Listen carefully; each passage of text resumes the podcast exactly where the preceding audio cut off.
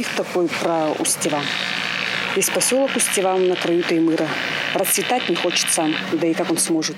Ну, в общем, оба в Устевами. Какие-то дома сделаны из кирпича, какие-то из дерева, какие-то из каких-то быстро возводимых конструкций. Все дороги усыпаны угольной крошкой. Уголь здесь оставляют в мешках, каждая семья его просеивает. Как мы сюда в итоге добрались, мы рассказывать не можем. Нас попросили не рассказывать, но мы тут.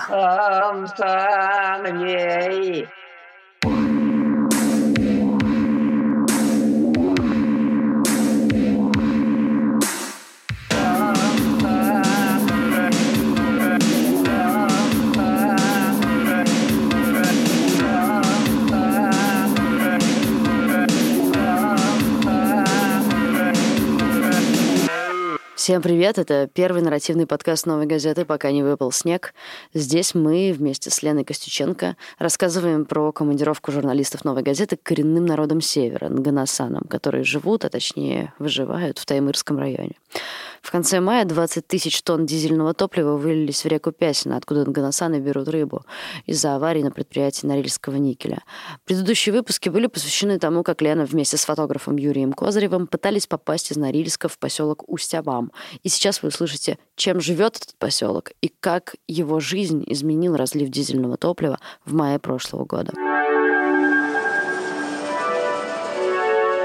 Лен, все-таки расскажи какие-нибудь подробности о том, как вы туда попали. А первые наши два выпуска были посвящены вашим тяжелым попыткам, и как это в итоге случилось? Ну, я не могу, к сожалению, рассказывать о том, как мы туда попали, потому что те люди, которые нам помогали, просили не рассказывать. Но я могу, наверное, сказать, что мы попали в Усть-Авам по воздуху. Мы угоняли самолет, чтобы доставить ее и Козырева к Нагасанам. Дмитрий Андреевич Муратов, главный редактор «Новой газеты». К сожалению, мы правда не можем рассказать вам, как ребята добрались до Усть-Авама, так как это может угрожать безопасности смелых людей, рискнувших им помочь.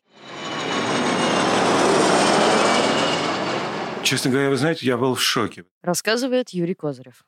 Потому что понятно, что нас, наверное, можно не пускать на комбинат. Понятно, что нас, наверное, не нужно пускать в промзону, потому что это их территория, и они имеют право там что-то указывать, рассказывать или, или не показывать. Это их право. Но мы говорим о гигантской территории размером с Францию, две Франции, две Германии, я не знаю. Но это гигантская территория, где живут люди. И вот то, что нас туда не, не пускали, это для меня было таким шоком, потому что мы невероятным цинизмом столкнулись. Это совершенно ну, просто нас снимали с рейса, нам ставили какие-то условия. Несмотря на то, что, в общем, у нас есть право, как журналистов, работать и двигаться, и делать какие-то истории, там ничего, никаких секретов нет. Но это, это правда, это было не, не, неожиданно для меня. С какой вообще основной целью вы приехали в Усть-Авам? Правильно я понимаю, что после разлива топлива хотелось посмотреть, как, в общем, он повлиял на жизнь местных жителей, так ведь? Да, да, именно так. То есть мы работали и мы знали про разлив в солярке, 21 тысяча тонн дизельного топлива. И мы знали еще летом, что в реке Пясина исчезла рыба, и так как многие нганасаны рыбачат э, на Пясине, то нам нужно было понять, собственно, как у них там все дальше будет складываться, когда из-под них выбили их основное занятие. Сейчас вы услышите, что говорят местные жители о том, что произошло с рыбой в регионе за последнее время. У нас обычно, когда вода очень сильно разливается, она даже озера же затопляет. Из озер рыба уходит в это самое. А в этот год вода маленькая, Рыба осталась у нас в озерах, значит, мы зимой еще можем жить. Рыбы в этом году мало было, да. Не знаю почему. Может, причина то, что соляру пролили, не знаю. Я сейчас рыбачу на точках в основном, по Пясину. Ну, по Пясину сейчас совсем мало народа осталось. Предприятие Соломатова, потом еще несколько родовых общин. Да там, что там ловить? Практически, ни, короче, ни, ни, ни, ни Что касается оленеводства, насколько оно вообще важно, во-первых, в жизни устявамцев, и есть ли оно вообще там? Олени очень важны. Они изначально, э, ганасаны, не были оленеводами, они были охотниками на дикого северного оленя.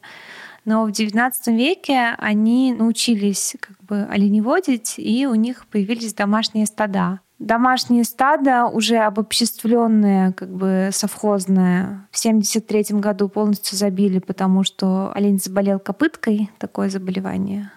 А дикий северный олень три года назад изменил маршрут миграции и сейчас проходит вдалеке от земель Нгнасан, то есть они проходят, он идет ближе к поселку Хатнга. Я разговаривала с Плужником, это ученый из Российской Академии Наук, и он говорит, что на это, конечно, повлияло, что в советское время большевики запретили поколки оленя на реках как хищнические. То есть был такой способ охоты, когда олень переправлялся, стадо оленей переправлялись через реку. Собственно, этих оленей закалывали. Большевики это запретили, то есть традиционная охота сошла на нет. И из-за этого нганасаны перестали следить за маршрутами дикого оленя и э, из-за этого начал страдать домашний олень, то есть вся популяция ослабла. Ну, Плужников сам он говорит, что Таймыр — это единственное место, где дикий и домашний олень сосуществовали. То есть большие стада сосуществовали, потому что нганасаны, они как-то очень успешно разводили их маршруты. То есть они постоянно мониторили, они постоянно следили, где э, какой олень пасется, какой, какой ресурс он выбирает. Конечно, когда в это начали вмешиваться русские, то, к сожалению, все пошло прахом довольно быстро. Вот. И сейчас совсем не бьют оленей, можно сказать. Оленей там нет больше. Когда-то, совсем недавно, мы говорим о современной истории, рассказывает Юрий Козырев. На Таймыре было больше оленей диких, которые бродили, ходили туда-сюда, и за ним этот народ шел. Для них олень важнее, чем рыбалка. Они привыкли есть мясо оленя. Так вот, однажды этих оленей просто уничтожили. Просто это огромное стадо выбивали из калашниковых. И восстановить эту популяцию очень сложно. Да и никому не нужно. Зачем? Там это же будет мешать будущему месторождению. И мало того, их просто усадили в одно место, их усадили так, что к ним приходит все это э, дерьмо, отходы, которые Норникель считает, что они могут туда сбрасывать. Они совершенно просто в ловушке какого-то. Как раз им сложнее всего. И это тот народ, который исчезнет просто на наши. Вот мы будем свидетелями этого. Когда олень начал исчезать? Ну, скажем, три года назад, два года назад. Или три года даже. Когда обычно бьют оленя? Ну, раньше первая волна была где-то 8 августа. Это когда было 10 лет назад. Вторая волна идет где-то в середине сентября. Сейчас уже нету этого, потому что в нашем районе ходила геологоразведка. Шли вот эти большие вибраторы, которые искали нефть. И они вот эти олени тропы все загадили.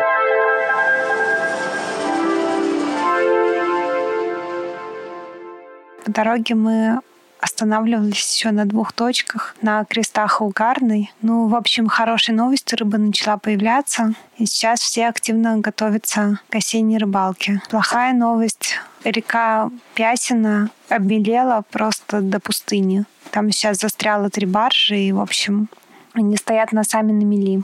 Народ начал передавать продукты из Волочанки. В магазине закончилась мука и соль. На озере Пясина образовалась мель. Капитан, который должен был вести продукты в Усть-Авам, отказался и в итоге уехал куда-то на север. Его сейчас будут увольнять. Поселок остается без еды. Расскажи, как работают магазины в поселке? как происходит поставка продуктов, там, с чем бывают перебои, если они случаются, и что происходит, когда вот озеро мелеет. Магазин в поселке на данный момент один. Продукты доставляются э, летом по воде, баржами, а зимой по зимникам машинами. Ну, при нас, опять же, да, из-за изменения климата Пясина и озеро, и река очень сильно обмелели, и из-за этого последняя баржа с продуктами просто не смогла дойти, просто не дошла. То есть капитан отказался вести корабль через мели, и его уволили. Хорошо было бы, вы сами лучше бы прокатились бы ну, и проверили, как тяжело доставка продуктов всего сюда.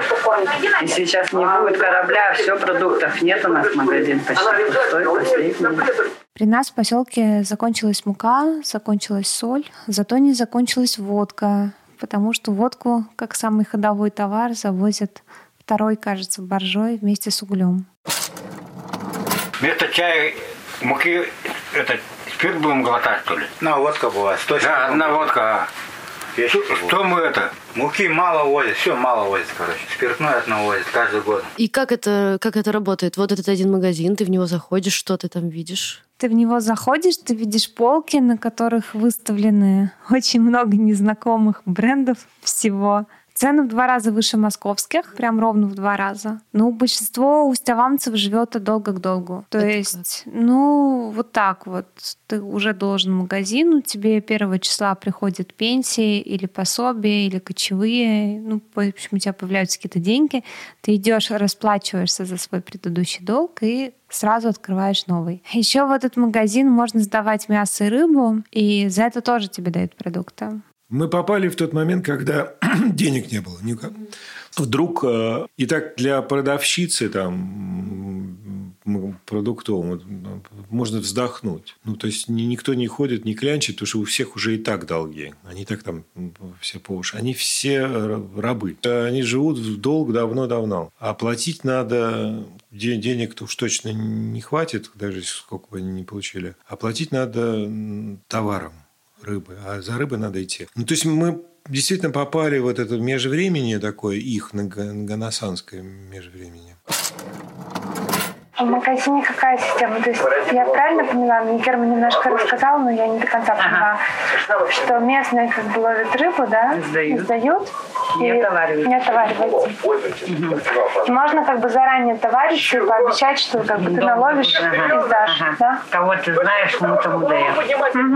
Угу. Но проблема в том, что для того, чтобы хорошо порыбачить, люди уходят на точку там на 2 на три месяца они могут уйти. И они берут опять те же самые продукты в долг. И когда возвращаются, они должны своим уловом, собственно, расплатиться за то, что они дол- уже взяли. Долговая система какая-то. Да, она довольно старая. То есть угу. я была удивлена. Я читала Юрия Слезкина «Арктические зеркала» как раз про судьбы малых народов России. И он писал, что еще когда торговлю осуществляли купцы, собственно, та же самая долговая яма практически она была для всех. И торговцы точно так же распоряжались уловом, продуктами охоты и вообще полагали себя чуть ли не хозяевами этих земель за этот счет. А если брать водку в долг, то тебе дают нагрузку. Это как? Ну, вот то, что плохо продается, то тебе и дают дополнительно. То есть ты... Не можешь купить ее только. Да, да, ага. да. То есть ты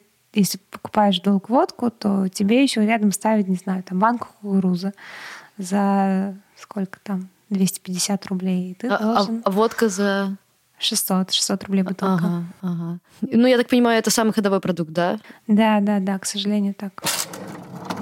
Бабушка, ага. купи, купи мне шоколадку. Шоколадку? Ага. А, денег мало.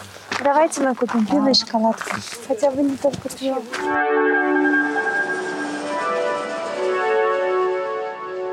Ну, можем ли мы действительно, подводя итог, сказать, что из-за экологической катастрофы, вот такой вот из-за разлива, люди реально голодают? Или есть другие проблемные точки? Или, в общем, как Норникель реально влияет на жизнь этих людей как до, так и после разлива? Ну, мы поняли, что да, действительно, рыба на Пясине исчезла, и все рыболовецкие общины, которые рыбачат на Пясино, не знаю, как цензурно сказать, ну, в общем, остались ни с чем. Это, это разлив, это афиша для борьбы с ними. На самом деле не самое главное это разлив. А сегодня почему отстранят Пясина? Потому что вот оно, нерастилище, уже загадили. Гадили его ни вчера, ни сегодня, ни за один день. Как у них солярка убежала за один день. Это не за один день. Это годами. Они с огромного озера сделали просто отстой. И когда говорят, о, разлили солярку, теперь комбинат заплатит штраф. Кроме этого, люди рыбачат на реке Авам и Дудыпта, и эти реки тоже остались без рыбы. И здесь есть на самом деле две версии. То есть по одной версии рыба частично приходит из Пясина, и в этом году она не пришла, потому что умерла. Но сами рыбаки рассказывают, что рыба в этих реках в массе своей э, выходит из озер, которые рассеяны по тундре. Эти озера весной соединяются с реками-ручьями. И из-за глобального потепления, которое тоже на них очень плохо влияет, весна наступила на месяц раньше и настала очень быстро ударом. То есть э, вода быстро поднялась и быстро ушла. И рыба из замерзших озер, озера не успели оттаять, рыба из замерзших озер не успела выйти в реки и осталась в озерах. Что-то же они едят, что-то ловят, расскажи. Да, конечно. Ну вот олень ушел, все ловят зайцев, Ага. а, идут в лес, плывут на лодках в лес, который там в паре километров от поселка, светит на зайцев фонариками, и заяц замирает, и тогда его можно убить. Прекрасно. Вот. А рыба? ещё- Да, еще все ловят тугунка, это такая мелкая рыба неводом, и налима. А, налима ловят, ловят весь поселок по вечерам, и мужчины, и женщины садятся на лодки, плывут на реку, и э, такими палками, которые на нитке привязан, привязан крючок, вот, достают из реки Налима.